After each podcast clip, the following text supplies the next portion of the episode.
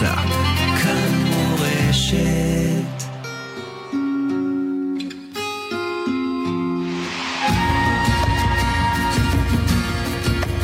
שאלות ותשובות עם הרב בן ציון מוצפי.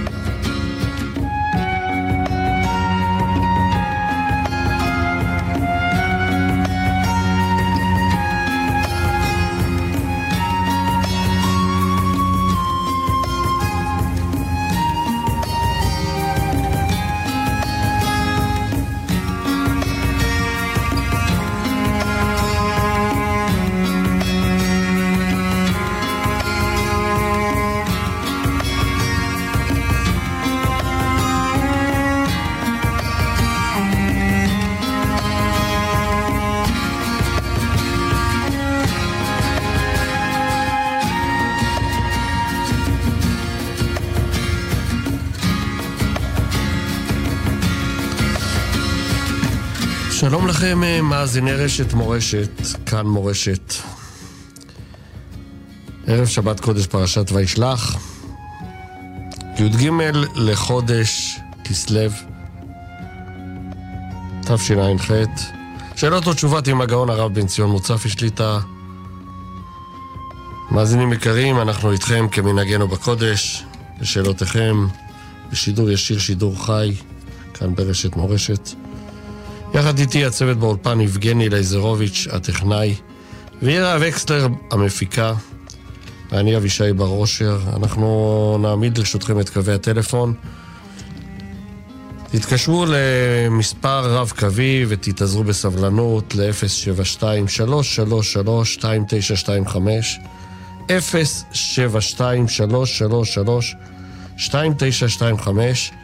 כאמור, שאלות ותשובות עם הגאון הרב בן ציון מוצפי שליטה וכאן מורשת. אנחנו uh, מיד נתחיל בשידור, הרב יהיה איתנו בקו הטלפון. אני רוצה רק לחזור על הכלל, כלל ברזל, שאלה אחת בבקשה. עוד כלל ברזל, לסגור את המכשירים. כלל שלישי, המכשירים שיהיו סגורים, אז גם מכשיר הטלפון שיהיה באיכות טובה, ולהשתדל מטלפון קווי ככל שניתן.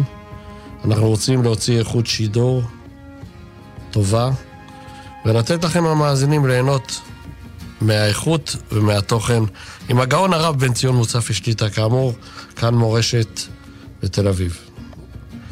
ואנחנו uh, כבר uh, נשמע כמה צלילים, uh, נשמע את הרב, נלך לכבוד הרב בקרוב מריקת uh, שבת שלום. אנחנו נפתח עם שאלה של מאזין מבני ברק, והרב איתנו כבר בקו השידור. נאמר לכבוד הרב, שבת שלום ומבורך. שבת שלום ומבורך לכם ולכל המאזינים. השם עליהם יחיו חזק וברוך לרב, תודה. כמנהגנו בקודש, אנחנו נפתח בשאלות המאזינים. כבר שאלה ראשונה, יש לנו מאזין מבני ברק. שלום לך, יעקב. שלום וברכה. רציתי לשאול את הרב, אה, אה, אחד הרבנים כתב שאסור לנסוע ברכבת. וזה לא נוח לנסוע בתחבורה ציבורית, כי אין מספיק תחבורה ציבורית כמו ברכבת. מה הרב אומר? האמת שאני לא מעודכן, לא ידוע לי מי אמר, ואם הסכימו איתו רוב הרבנים. האמת שמי שיכול לא לנסוע ברכבת שמחללת שבת, ודאי שראוי שכך יעשה. אבל מי שאנוס ואין לו דרך אחרת, וזו הדרך היחידה, ועדיין לא שמענו את קולם של הרבנים. אנחנו לא מצויים, אני אישית בכל אופן, לא מצוי בכל הפרטים מה קורה עם הרכבת, אם היא, אה, אם ההנהלה מוכנה לקבל עליה את המרות של גדולי ישראל, של הרבנים, ולשמור את השבת שניתנה לנו מאת השם יתברך בהר סיני כאות בינינו ובין הקדוש ברוך הוא. זה, אין פה איזה פגיעה ברגשות פרטיים, או כפי שמציירים את זה, שזה עניינים של לחץ דווקא של אנשים חרדים, של אנשים שומרי מצוות, דוחקים את זה לפינה לא נכונה. שבת זה דבר שנוגע לכלל האומה, וזה לא קשור מי האיש ומה האיש, מה עמדותיו ומה, ומה דעותיו הפוליטיות. שבת, טאבו, טאב, שבת זה עם ישראל, עם ישראל זה שבת, ושבת זה עם ישראל. אז הקדוש ברוך הוא יעזור שבעזרת השם כולם יקשיבו וכולם, כולנו נתאחד כעם אחד, בפרט סביב השבת, כמה היא קדושה וטובה ויקרה לכל האומה כולה. תודה. תודה, יישר כוח לכבוד הרב. אנחנו כבר עם מאזין נוסף, אברהם מרכסים, ששלום לאברהם. שלום וברך, צהריים טובים, שבת שלום לכם ולכבוד הרב. שבת שלום. שבת שלום הרב, שבת שלום. ברוך השם שזיכרנו השם גם לשיעור של הרב ביום שלישי בחיפה. ברוך השם. תודה. ברוך השם. אה, הרב, השאלה היא שלי, אולי קצת מעט חזון למועד, אבל אה, בכל מקרה, אנחנו ציבור שמתפלל בפלאג מנחה. ולגבי חנוכה והדלקת הנרות, יש אה, כמה סעיפים בהלכה שאנחנו גם ראינו בספר של הרב, שאם לא מגיע בזמן של הרמב"ם, אז יגיד לאשתו, או לא יגיד לאשתו שתדליק במקומו, ו... או שילך וכל הלילה ידליק, איך ינהג? אנחנו לא מתפללים ואנחנו לא מפסיקים להגיע גם לבית בזמן של עד שתכלה הרגל מן השוק. אז איך אנחנו נדליק את הנרות? אולי נדליק בבית כנסת, בפלאג מנחה, אחרי התפילה, איך, איך נדליק את הנרות בעזרת השם? בואו נעשה קצת סדר. רבותינו לימדונו, וכך הפסוק אומר, מהיות טוב אל תיקרא רע. כלומר, אם אדם יכול לעשות את המצווה בצורה הכי מהודרת והכי טובה, אז ראוי כן לעשות וכדאי להשתדל בכל דרך אפשרית לקיים את המצווה כפי שהיא צריכה. עכשיו, מה הזכרתי לי את הרמב"ם? נזכיר לכלל המאזינים, לטובתם. היום השקיעה היא בסביבות, ברוב חלקי הארץ, 4.40. זאת אומרת, גם בימי החנוכה, זה עומד תמיד בדרך כלל על 4.40. 20 דקות לפני חמש בערב. לדעת הרמב"ם, מיד בשקיעת החמה זה הזמן, אבל הרמב"ם כמובן לא דורש ממך להיות מלאך, להדליק באותה דקה על השנייה. הוא נותן לך חצי שעה שזה זמן ההדלקה. וידוע שזה הזמן שמוגדר בתלמוד כל זמן שעד שתכלה רגל מן השוק. זאת אומרת, האנשים עדיין בוקעים, הולכים, הולכים, עוברים ושבים ברשות הרבים. אז אה, גם אם היום המציאות היא לא בדיוק תואמת אותו דבר, אבל זה אותו עניין. זאת אומרת, יש לי זמן, מרווח הזמן שלך של הדקת הנרות זה בין 20 לפני 5, 20 דקות לפני 5 בערב, לבין 5 ועשרה. חצי שעה עגולה של 30 דקות.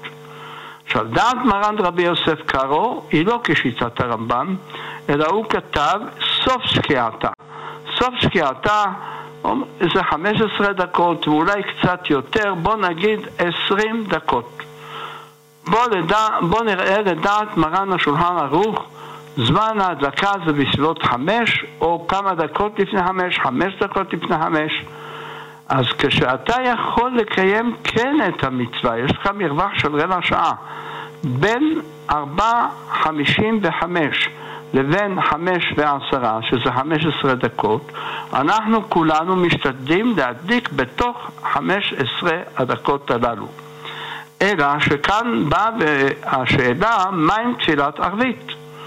תפילת ערבית, תמיד הספרדים היו נוהגים, וכך נוהגים גם היום, אלה שמדקדקים במצוות, להתפלל ערבית מיד עם השקיעה, ואפילו כמה דקות לפני, לא נורא.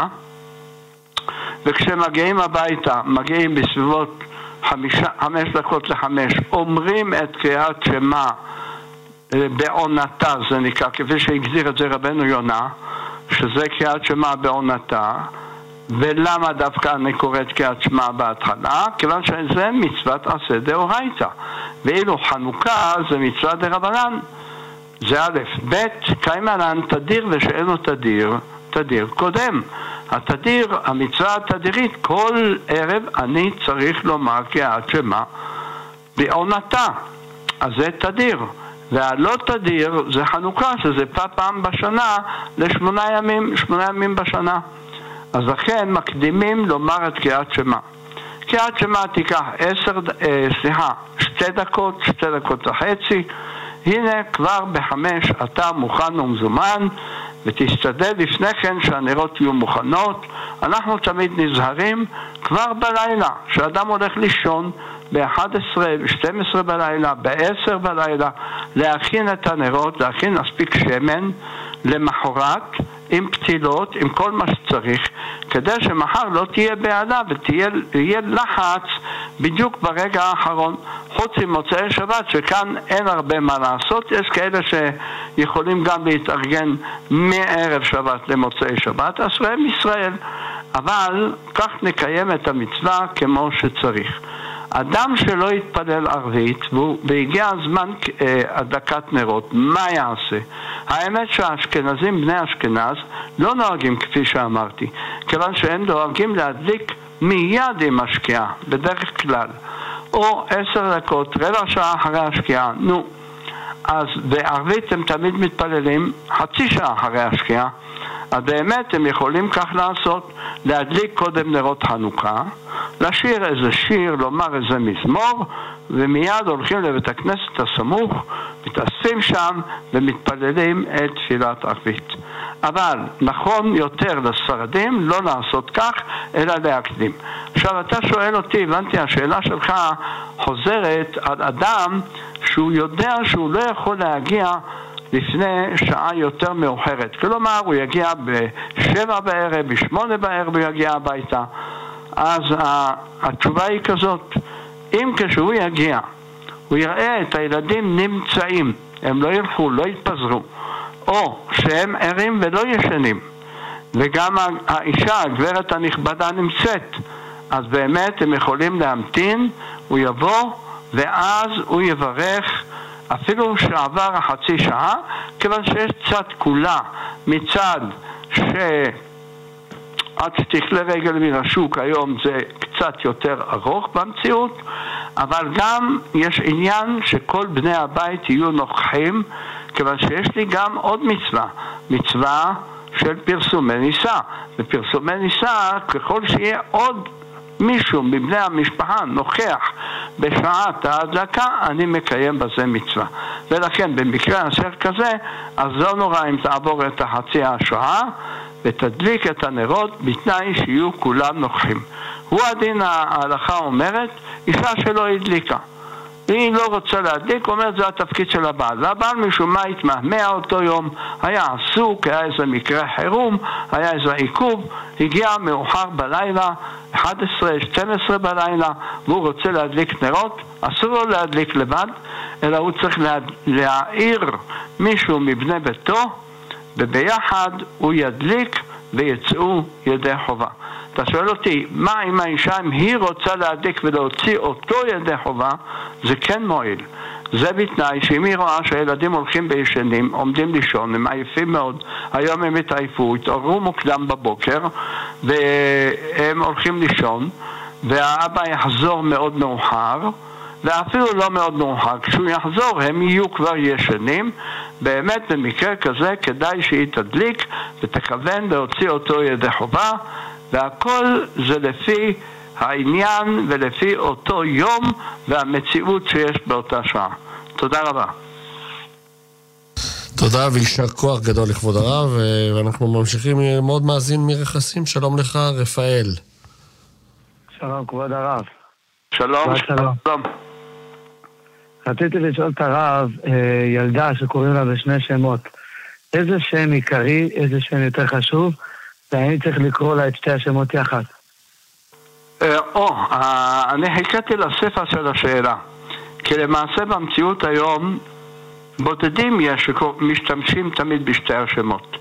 ברוב העולם קוראים ל, לילדים שתי שמות, אני לא יודע למה, מה הם, שיקראו עשר שמות יותר טוב.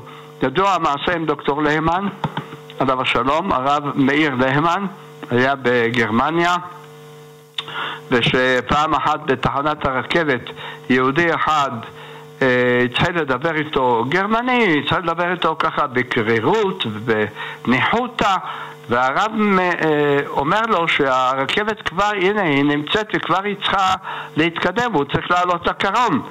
אבל היהודי הזה התחיל לבקש מהרב להיות סבלני וכולי, ואז עד שהוא זרק את, את השאלה, סוף סוף נולד לי בן, מה אני קורא לבן? אז הרב אה, אה, בא למהר, צעק, ראובן, שמעון, לוי, יהודה, יששכר, זבולון. אה, אה, חסר לך שמות, קח את, את השבטים. שש שמות זרק לו במקום. טוב, עד שהרב רץ אחרי הרכבת, הרכבת נעלמה, בסוף התברר שהייתה תאונה והרב ניצל ממוות בזכות אותו יהודי. לא עברו אלא 13 שנים, הרב ליימן עצמו כותב את המעשה, וזה מעשה ידוע ומפורסם, שאותו יהודי פוגש את הרב ליימן עוד פעם באיזשהו מקום בשוק, ומבקש מהרב, הוא רוצה להזמין אותו לבר מצווה של הבן. אומר לו הרב, נו, מי אתה? אומר לו, אתה, מה, אתה לא זוכר? אני... ש... אמר לו, אה, אתה הצלת אותי, אתה הושעת אותי. טוב, אני אבוא לבר מצווה, מגיע לילד הזה שאבוא לבר מצווה שלו. בזכותו ניצלתי ממוות. אז הוא קבע איתו זמן, מקום. הגיע הרב לבר מצווה, בא שואל, מה קוראים לילד? אמר לו האבא, ראובן, שמעון, לוי, יהודה, יששכר, זבולון. אמר, בחיים לא שמעתי יש שם כזה. מה צריך להיות? אמר הרב בעצמו, קרא לו את השמות האלה. אומר, לא, אני התכוונתי שתבחר שם אחד מתוך כלל הששת שמות הללו. אבל לא אה, התכוונתי שתקרא. קראת, בסדר. אז בוודאי שאחד כזה, לא שרצה לקרוא לילד שלו, אז הוא קרא ראובן שמעון לוי יהודה יששכר זבולון. הוא קרא לו אחד השמות שהוא קרא, ראובן וכולי, בוא נגיד כך. אז עכשיו לעצם השאלה שלך. לא צריך להשתמש לפי, אנחנו כאן צמודים להלכה. צריך לדעת שגם בנושאים של תפילה, נושאים של קבלה ונושאים של סגולות, אנחנו צמודים להלכה. ההלכה אומרת, מה קורה באמת עם אישה שיש לה שתי שמות? אז אנחנו לא שואלים מה השם העיקרי שבו היא קרויה תמיד. אז אם היא קרויה נגיד חנה, אז השם שלה חנה. אפילו שיש לה שתי שמות חנה רחל, אבל בשם רחל כמעט לא משתמשים. אז גם כשמזכירים אותה בברכה, לא צריך להזכיר חנה רחל, כי אף אחד לא מזהה אותה בשם חנה רחל. זה רק אולי חלק מבני המשפחה או מבני הבית, לפעמים אפילו אחיותיה, בשבילם זה הפתעה לשמוע שלחנה שלנו יש לה עוד שם שקוראים לה רחל. אז לא השתמשו בזה, אלא השתמשו בחנה, והוא הדין להפך, רחל חנה. לא שיש לי משהו נגד רחל ובעד חנה, אה, אבל אה, הבאתי את זה כדוגמה. יוצא איפה שהשם העיקרי שבו היא נקראת, זה השם הקובע. אלא, אם באמת קוראים לה מדי פעם ולפחות שלוש פעמים ביום בשתי השמות גם יחד, אז באמת שתי השמות תופסים. תודה רבה. תודה ויישר כוח גדול אה, לכבוד הרב. אנחנו עם אה, שאלה של מאזין מהדרום. שלום לך, יעקב. שלום כבוד הרב, שבת שלום, חילך לאורייתא. שלום, שבת שלום ובורך. רציתי לדבר על הנושא של אה, גם חנוכה רב. היום, זה לא היום, זה כבר שנים רבות, שמוכרים ערכות מוכנים וכדומה. האם זה לא נקרא רידוד מצווה ואין עניין שאדם יכין את הדברים? הרב יכול להרחיב בדבר? באמת ויוצאים. שאלה מנקודת מבט מאוד מאוד uh, חשובה ומשכילה. העניין הוא שצריך לדעת שבנרות חנוכה יש סודות עמוקים מאוד מאוד מאוד. וגם אם לא נסתכל על הסוד, כי חייבים להסתכל על הסוד, אבל לא כולנו מבינים בסודות. אנחנו מסתכלים על פשט קיום המצווה, ואף על פי שהיא מצווה דה רבנן, אבל אנחנו רואים כמה ישראל מהדרים אחרי מצוות הדלקת נרות חנוכה, ושהיא נמצאת במרכז של הימים האלה. לא הסופגניות והסביבונים, לא ההצגות והשידורים, לא כל מופעי הליצנות והזמר, לא אלה זה חנוכה, לא. חנוכה זה הנר, אותו נר קטן שמצאו אותו, השם, פח השמן הקטן שנמצא, ואותו מדליקים, ונעשה נס ודלק שמונה ימים, וזה עיקר המצווה. גם צריך לדעת שבכל הלילות נר המצווה זה נר האחד, היחיד שאני מדליק. שאר הנרות הם נקראים נרות ההידור. למשל בלילה השמינית אנחנו מדליקים שמונה נרות, ואת השמש זה תשע. המצווה היא בנר הראשון. שאר שבע הנרות הן נקראות נרות ההידור, והנר הראשון הוא עיקר המצווה. עכשיו, השאלה שלך הייתה בקשר להדלקת נרות חנוכה, האם ההכנה, כן.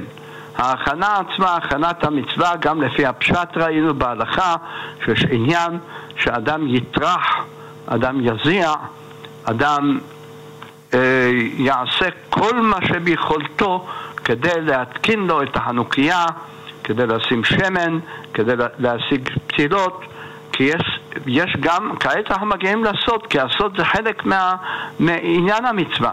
יש רמז גדול מאוד בפתילה עצמה. יש רמז גדול מאוד בשמן עצמם. יש רמז גדול מאוד בכלי החנוכיה.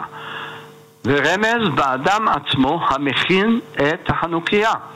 ותראה שתיקן רבנו יוסף חיים, הוא בחוכמתו הרבה, רבה של בבל לפני מאה עשרים, מאה חמישים שנה, הוא כתב את הלשם ייחוד שאומרים לפני הדלקת נרות חנוכה, ששם הוא שם דגש על הכוונות בהשמת השמן, בהנחת הפתילה ובמקום החנוכיה גם. יש בזה סוד. לכל אלה יש סודות ויש מצוות. אז בוודאי שמי שכן יכול, יקנה לעצמו כוסות זכוכית לחנוכיה, ואין בזה משום חציצה, ואין בזה משום ירידה במדרגה של ההידור החנוכיה. נכון שיש בספרים, וכך הביא רבי אברהם אזולאי, זה מקורו בדברי רבנו משה קורדבירו, שהמצווה מהמובחר זה חנוכיה מזהב. אבל בוא, בוא ניזהר, כי יש אנשים לא ישרים, ישמעו חנוכיה מזהב, או-הו, מי יודע מה יכולים לעשות. וכבר קרו דברים. קרו דברים בהרבה חדרי מדרגות של בתים, שפתאום בליל שבת נעלמו כל חנוכיות הכסף. אבל דרגה שתיים זה חנוכיה כסף. יש 15 מדרגות בסוגי החנוכיות. מי שרוצה יעיין בספר חנוכה בציון, זה מובא שם, כולם מובאים באותו סעיף, לפי מדרגותיהם, עם המקורות של הדברים. אז זה לא, זה לא פוגע כהוא זה. אם אני משתמש בחנוכיה של כסף ואני שם בתוך החנוכיה כדי שלא תטנף וכדי שהנרות יאירו יפה, אני שם בהם כוסות של זכוכית ובכוסות של הזכוכית אני מניח פתילה עם איזה מתקן או איזה אה, צף או איזה דבר שיחזיק את הפתילה כדי שהיא תעמוד לגובה בקו ישיר, כל הנרות כולם יחד, ולא אחד למטה ואחד למעלה. גם הכוסות צריכות להיות לכתחילה, כולם באותו גודל, אותו נפח, כדי יהיה היכר שהכל הדליק אותם אדם אחד, כמוזכר בהלכה. צריך להיזהר בהלכה. אז באמת נכון שאם האדם משתדל, עושה מצווה יותר מן המובחר שהוא בעצמו מכין. אלא, לפעמים האדם נמצא בנסיעה, לפעמים הוא הולך לבקר אצל קרובים, אצל הורים, או לרגל איזו שמחה משפחתית, והוא לן שם, והוא לוקח איתו את הנרות של החנוכה. הוא לא יכול לטלטל את כל, ולקחת גם בקבוק שמן, וגם פתילות, וגם כוסות. מי שיכול לארוז את כל זה, תבוא עליו ברכה. אבל הוא רוצה... לעבוד כך קצת יותר לאט, שהכל, אה, יותר קל, שהכל יהיה מן המוכן. באמת, אחד כזה מותר להשתמש בנרות הללו, רק להשתדל שהשמן לא יהיה שמן למאור, אלא יהיה שמן ראוי לאכילה, הן מצד שאני צריך, הקרבהו נא לפחתיך, אה, לתת את השמן הכי טוב, שזה שמן לאכילה, הן מצד שתדעו רבותיי, כל הרופאים צועקים על זה, וזה ידוע שארגון הבריאות העולמי של ארצות הברית הם פרסמו כבר מזמן שכל השמנים שהם להדלקה מסוכנים לבריאות ומכילים חומצות מסוכנות ביותר, ולא רק זה, אלא גם העשן היוצא מהם והריח שנודף מהדלקת הנרות הללו מסוכן לבריאות. ונשמרתם מאוד לנפשותיכם, כדאי לאדם לקנות בקבוק שמן זית מחברה מפורסמת, מחברה טובה, שאין שם זיוף, יש זיוף כי אני חקרתי את הנושא, רוב השמנים שיש בשוק, 70% זה שמן זית, 30% זה שמנים אחרים, אבל עדיין זה כן כשר. יש חברות מסוימות שאצלם זה שמן זית טהור, אז בסדר, מי שיכול לזכות בזה, אשרה ואשרי חלקו. אבל בכל אופן, בוודאי להכין לעצמו את החנוכיה ואת הנרות והפתילות, יש בזה מצווה מן המובחר. תודה רבה. תודה ויישר כוח גדול לכבוד הרב, ואנחנו עם uh, מאזין uh, משבי שומרון, שלום לך, שאול. אה, שלום, ראשית ברצוני לאחל לכבוד הרב הרבה בריאות ושימשיך לזכות את הרבים. תודה, תודה רבה. רציתי להגיד היום, כשבאים הרבה פעמים לבתי כנסת, רואים הרבה אנשים שמתפללים ולא מניחים את התפילים במקומן. ועוד יותר חמור מכך, שנמצאים שם תלמידי חכמים בבית כנסת שלא מעירים על כך מצד אה, ערבות, מצד הרב. לכן הייתי מבקש מכבוד הרב שני דברים. קודם כל, אם הרב יוכל להסביר מחדש לרבים את המקום הנכון להנחת תפילין והחומרה באי הנחתם במקום. ושהרב ידגיש את העניין של הערבות, שכל אחד שרואה מישהו שלא מניח במקום, חייב להעיר לו. יכול להיות שיתקן, יכול להיות שלא יתקן. תודה רבה לכבוד הרב. חותם על כל מילה שאמרת. יפה אמרת ואשריך, וירבו כמוך בישראל. צריך לדעת ראשית הכל שהגמרא אומרת, וכך נפסק בהלכה, וכל הפוסקים כותבים, שתפילין שאינם במקומם כמונחים בכיסם דמיין. זאת אומרת, אדם שלא מניח את, אני מדבר על הקציצה, הקציצה זה הריבוע של התפילין עצמם, הבית הן של הראש הן של היד, ששם יש את ארבעת הפרשיות, קדש והיה כביאך, שמע והיה עם שמוע, לשיטת רש"י, וזה צריך להיות במקום, אם זה זז מהמקום, הצידה, למעלה יותר, למטה יותר, זה נחשב כאילו הוא לא הניח, וכאילו התפילין עדיין מונחות בתוך כיס התפילין. אז זה צריך לשים לב. עכשיו, איפה מקום הנחת התפילין? אני אלך לפי סדר הנחתם. מניחים קודם את של היד, אחר כך את של הראש. את של היד מניחים במקום הקיבורת.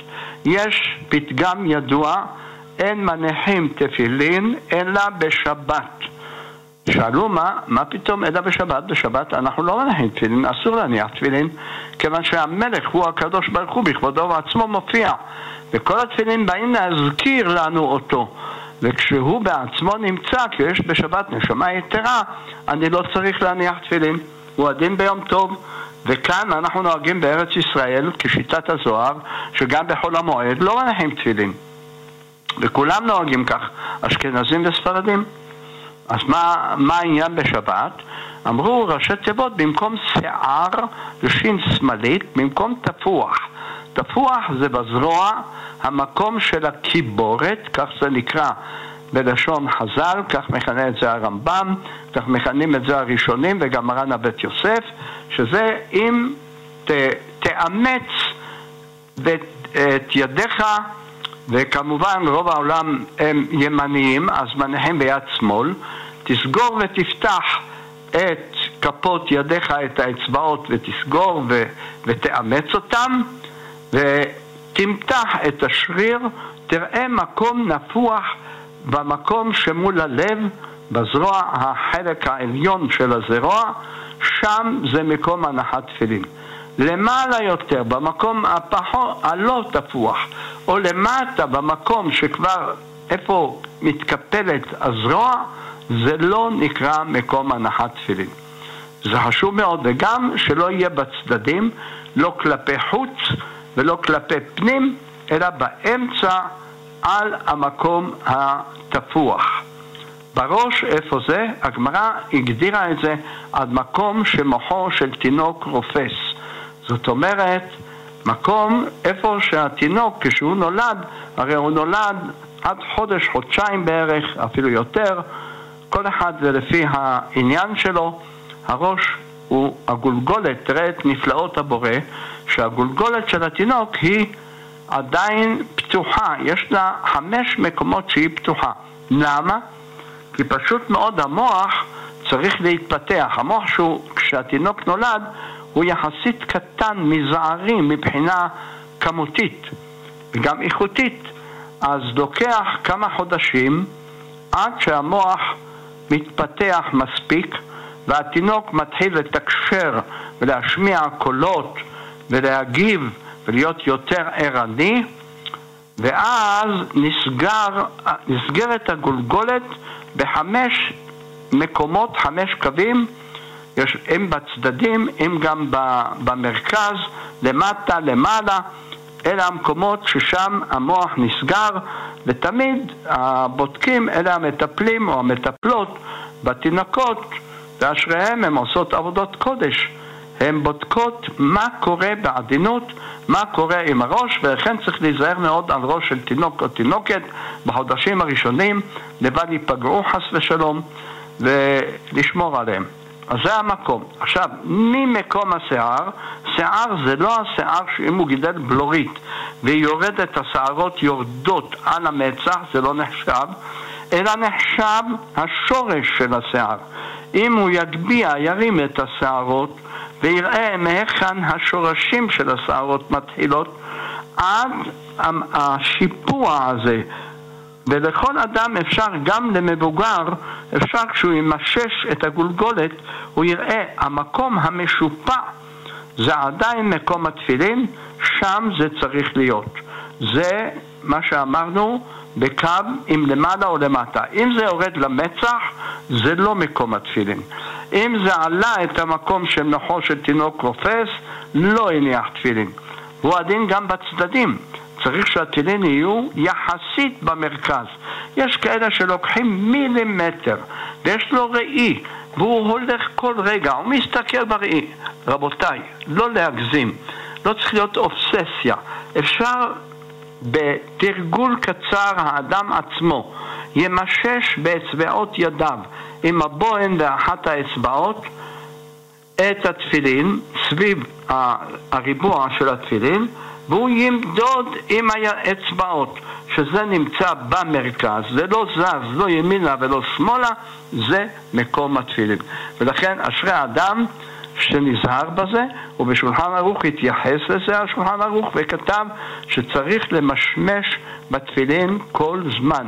כל שעה, אין כוונתו שעה של 60 דקות, אלא כוונתו מדי זמן למשמש בתפילין ולדעת ולוודאות שהתפילין מונחות במקומם, בעיקר באמירת שמע ישראל ובעיקר גם בתפילת העמידה, לפני תפילת העמידה ובסיום תפילת העמידה, ישים לב שהתפילין תהיינה במקומם. תודה רבה לשואל ותזכו למצוות. חזק וברוך, תודה רבה אה, לשואל באמת, ויישר כוח. אנחנו עם אה, עוד מאזין מהרצליה שמחכה, אבל אולי ברשות הרב קודם כל נשמע אותו, הוא מחכה, ואחר כך אתנחתא. שלום לך, משה מהרצליה. שלום. שלום, שלום. שלום. אה, רציתי לשאול את כבוד הרב, אני שמעתי פעם שאדם שנמצא בשנת אבל, אה, אסור לו לעלות חזן אה, בשבתות אם הוא, אם הוא לא חזן קבוע בבית הכנסת, כי אסור לו להגיד ישמחו במלכותך לכלל הציבור. האם יש יש משהו בזה, רציתי לדעת, כי יש קצת ויכוח. כן, עיין בשיבת ציון, המקור הביא אותם, את כל המקורות של ההלכה הזאת, הביא לפני 250 שנה הגאון הגדול, רבי ישראל יעקב אלגזי, אביו של רבי יום טוב אלגזי, שהוא היה ראש מקובלי בית אל והיה אב בית דין של ירושלים. יש לו ספר שנקרא, ספר מפורסם מאוד בהלכה, שלמי ציבור, זה על היום-יום בשבתות, ושלמי חגיגה על ימי החגים. זה ספר יסוד בהלכה, שם הוא מזכיר כמה מהפוסקים, כגון הנודע ביהודה, וכגון אה, גם רבי יונתן אייסיץ ואחרים, שכתבו שכיוון שהוא צריך להיות שמח, אם זה בשבת, שאנחנו אומרים ישמחו במלכותך, אם זה בימים טובים כל שכן, והוא כותב אפילו בימים נוראים.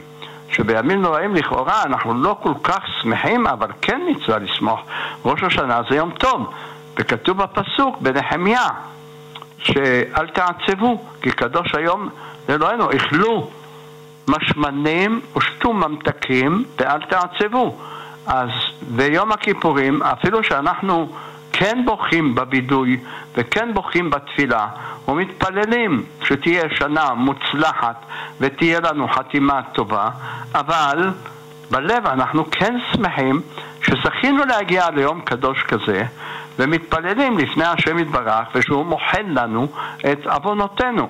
אז לכן החזן צריך שיהיה, לא שיהיה ב, בתוך י"ב חודש על אביו או על אמו.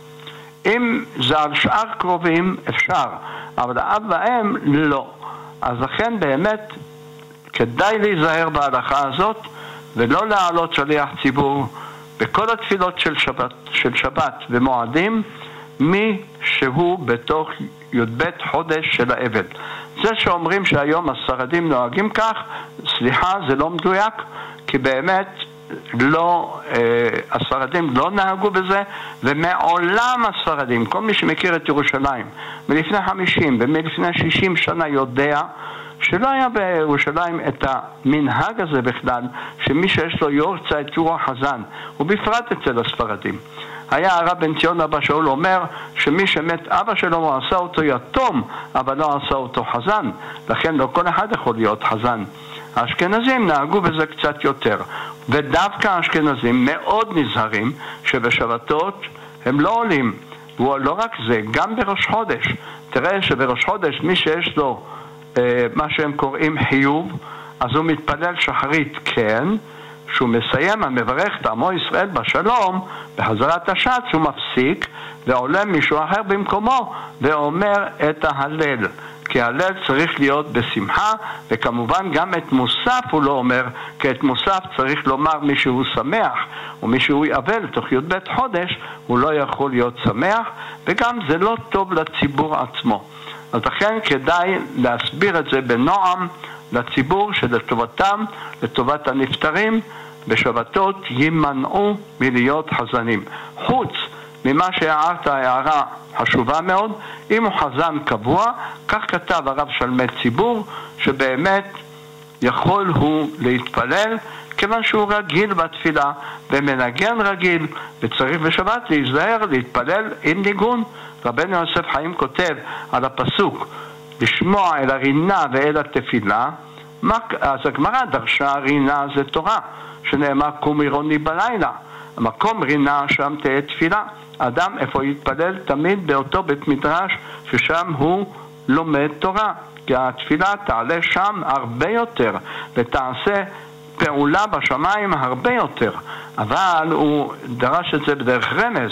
שמוע על הרינה שהחזן, לדוגמה בליל שבת בקדיש, לפני ערבית, הוא מנגן בקדיש. וכן בתפילת יוצר בשבת הוא מנגן.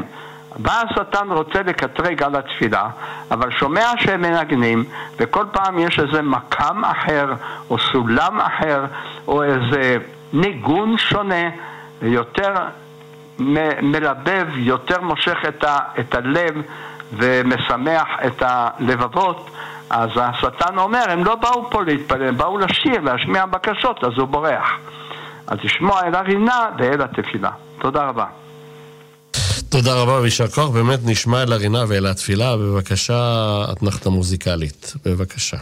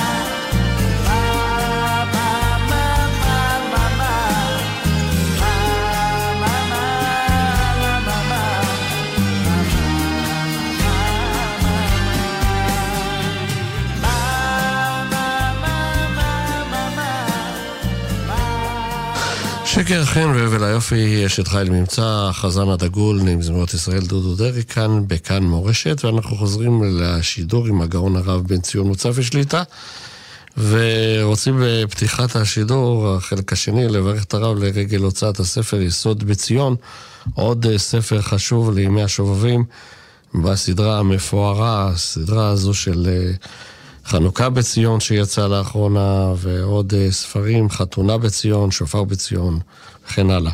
תודה לכבוד הרב, ואנחנו כבר, אה, ברשות הרב, אה, נפנה לשאלה הבאה. שלמה מעכו, שלום לך, למאזין. שלום. וברכה, שלום, שלום. ורפואה שלמה, שבת שלום הרב. אני רוצה לשאול שאלה בבקשה. בחור, אבא שלו נפטר שבוע שעבר, ובשבוע הבא הוא מתחתן. מה הדין לגבי תזמורת, שמחה, מה עם האלמנה ומה עם האחים שלו? הם יכולים לבוא לחתונה, מה עושים?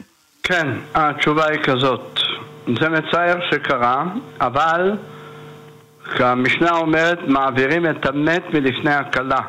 אמנם היא מדברת המשנה באופן אחר, לא במקרה שלנו, אבל למדנו מכאן שהתן זה מעלה גדולה ויש לו זכות קדימה לחתן ולכלה. לכן החתן והכלה מקיימים את החופה כרגיל ללא שום שינוי. מותר לו לשמוח, מותר לו לגיל, מותר לו לשמוע תזמורת, הכל, אבל כמובן בצורה יותר מאופקת ולא יותר מדי נרחבת. עכשיו, לגבי הקרובים, זו באמת שאלה. האימא של החתן, ודאי שהיא מצווה כן להיות בחופה, וכן להיות כל מהלך האירוע, מכיוון, והתפקיד שלה בתור אם, לקבל את פני האורחות, את פני האורחים, את הקרובים, להודות להם, הם רוצות, רוצים לברך אותה, כי חלק גדול באים לכבודה היא. אז היא נקראת בעלת השמחה, ואצלה אין הגבלה בלהשתתף בשמחה. אבל לשאר הקרובים, שהם נקראים הבנים או הבנות של הנפטר, אני מבין שכאן נפטר האבא. אז כיוון שהם קרובים של הנפטר עצמו והם בנים שלו, אז זה הרבה יותר חמור. מותר להם יהיה להיות, להיות נוכחים אך ורק בחופה עצמה, הקידושין, קריאת הכתוב. כתוב פירוש בהלכה שאחרי שבע ברכות הם יעמדו בחוץ. אז הם ילכו לחדר אחר, יתקינו להם איזה אולם נפרד או איזה מקום סמוך ששם הם יכולים לשבת, ושם יאכלו מה שיאכלו, יסעדו מה שיסעדו, יגידו שלום, ייכנסו, ייפרדו מבני הזוג וילכו לבתיהם לשלום. זה ההלכה לגבי בנים של נפטר שהם לא בעלי השמחה. אני מדגיש שאינם בעלי השמחה. אבל האימא יכולה בהחלט להשתתף למשך מהלך כל אותה הלילה וכל מהלך השמחה עד גמר האורחים כולם. תודה רבה. תודה ויישר כוח גדול לכבוד הרב והמאזין מעכו. אנחנו עם אה, אהרון מיבנה, שלום לך. אהרון. שלום כבוד הרב. שלום, שלום. שאלתי בנושא הקצאת שמן אה, של חנוכה. אם נניח מילאתי כוסית של שמן, שמתי את הפתילה והדלקתי אותה, לאחר מספר דקות כפתה. האם מותר לי להשתמש בשמן הנותר לדבר של חולין, או אני חייב מראש, אה, כשאני קונה את השמן, להתנות, לעשות תנאי. הטוב ביותר, עוד לפני שקנית את השמן, ואפילו היום ואפילו הרגע, לומר שכל השמן שאני אייחד או אקנה, הן בבקבוק הן בכוסיות שאני אמלא להדלקת הנרות, אני לא מקצה אותו לצורך מצווה, אלא אני אוכל להשתמש בו ולהסתפק ממנו כמו שהרמב"ם משתמש במילה הזאת, להסתפק, זאת אומרת לקחת אספקה מהשמן הזה ולהשתמש בו לכל דבר שתרצה.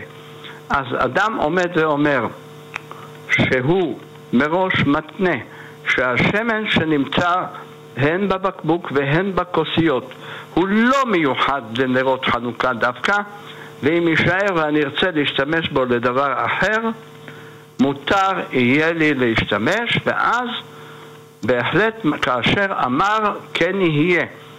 כיוון שהוא הבעלים והשמן שלו, אז הוא יכול להתנות מראש על כך להשתמש בזה לכל מטרה שהוא ירצה. תודה רבה.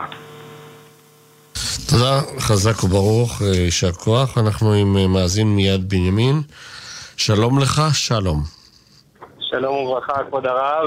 אה, רציתי לשאול, קראתי לשתיקה את ספר חנוכה בציון, ולגבי זמן הדלקת נרות, ראיתי שהרב לא ציין למה שכתב בפרי עץ חיים, וגם כתבו הרב עובדיה אדיה לגבי זמן הדלקת נרות להדליק בשקיעה ולא בצאת הכוכבים. רציתי לשאול הרב, מדוע? האם יש בזה איזושהי סיבה מסוימת? אני לא מבין אותך, אז שתי דעות, שתי שיטות.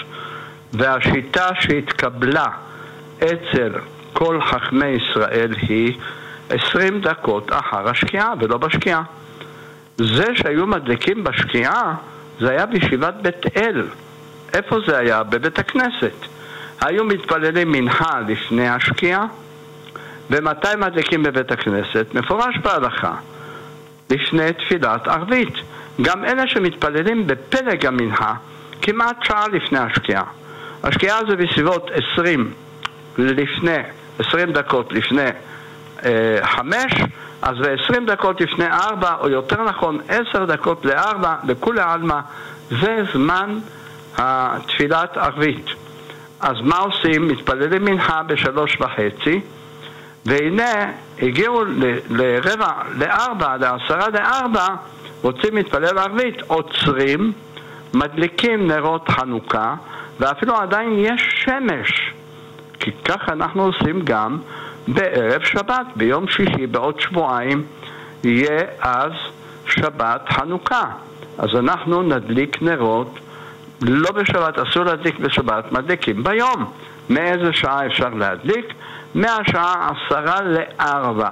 זאת אומרת, מהשעה שלוש חמישים זה זמן הדלקת נרות חנוכה, ואחר כך מדליקים נרות שבת.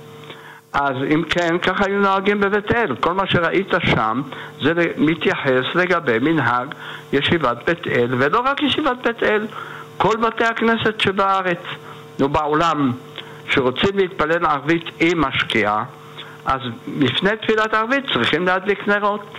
מדליקים נרות בבית הכנסת לפני תפילת ערבית משום פרסומי נישא.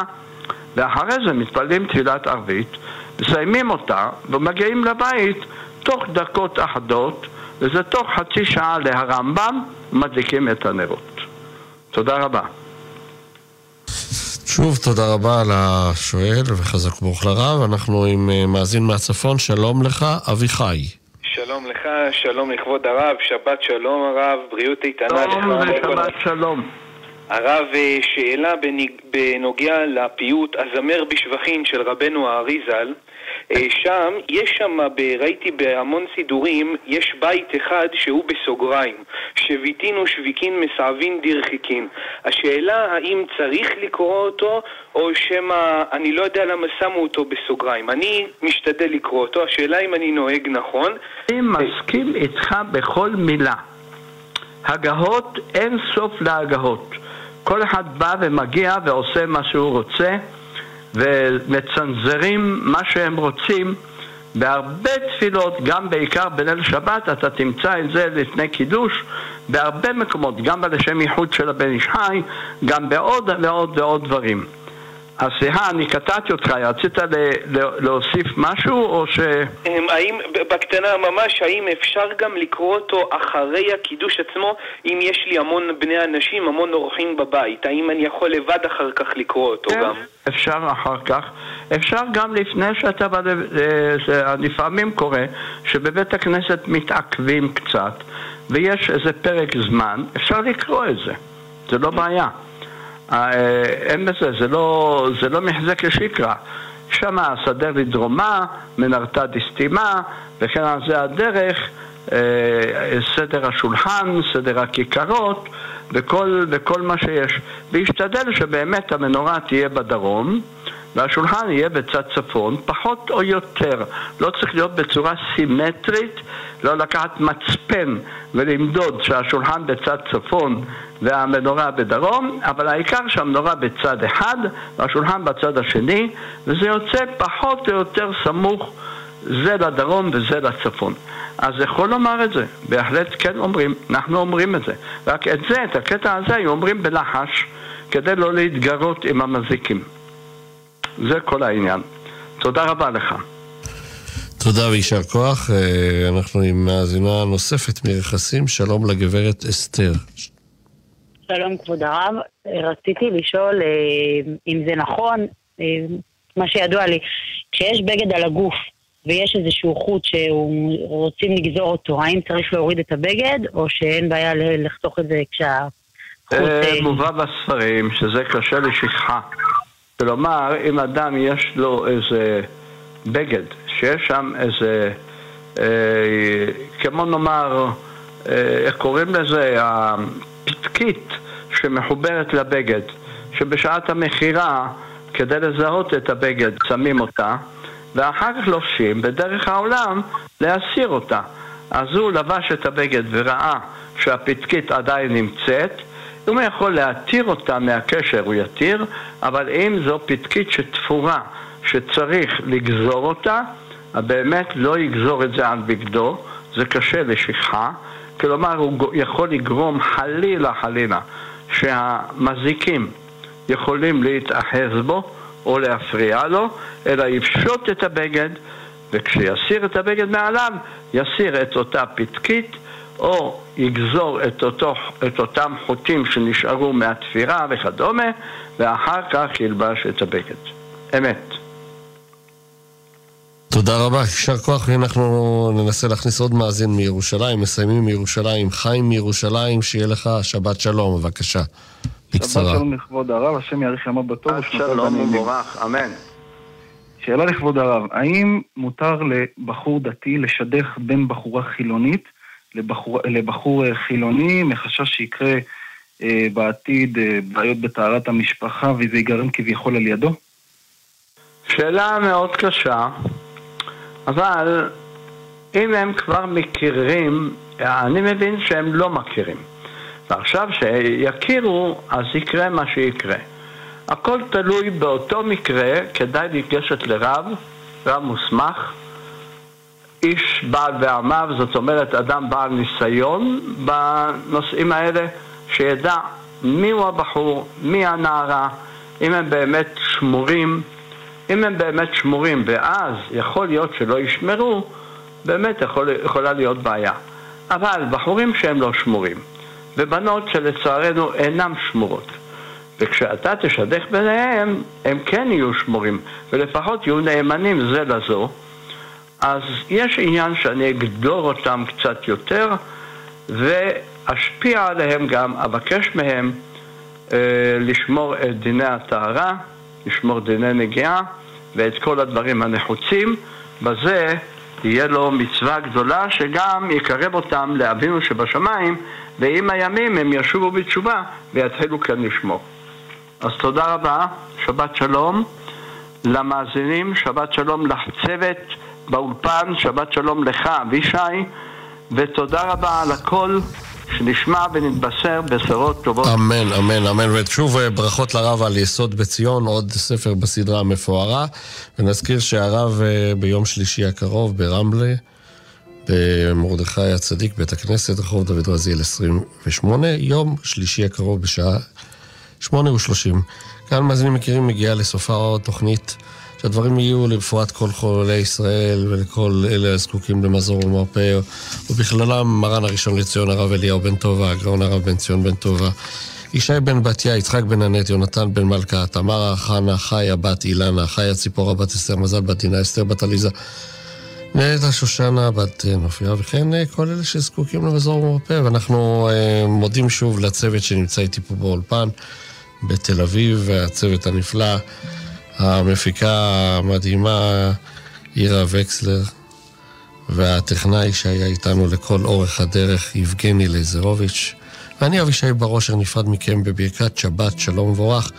דקה לארבע, שבת בירושלים, אנחנו עושים דרכנו. וגם אתם, סעו בזהירות, ברכת שבת שלום, המשך האזנה הרבה, כאן מורשת, תאגיד השידור הציבורי. שאלות תשובות עם הגאון הרב בן ציון מוצפי שליטה. שבת שלום ומבורך.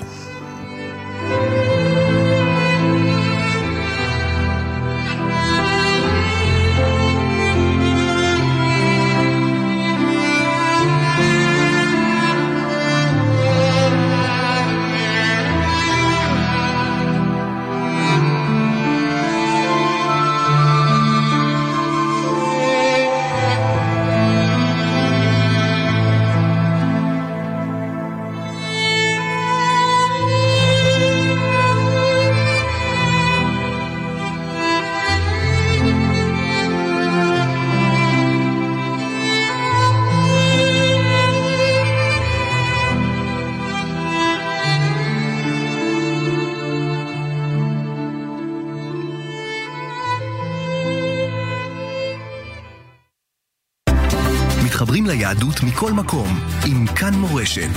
92.5, 90.8, 90.5 ו-100.7 FM.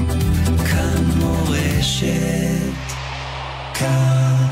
בהרצה.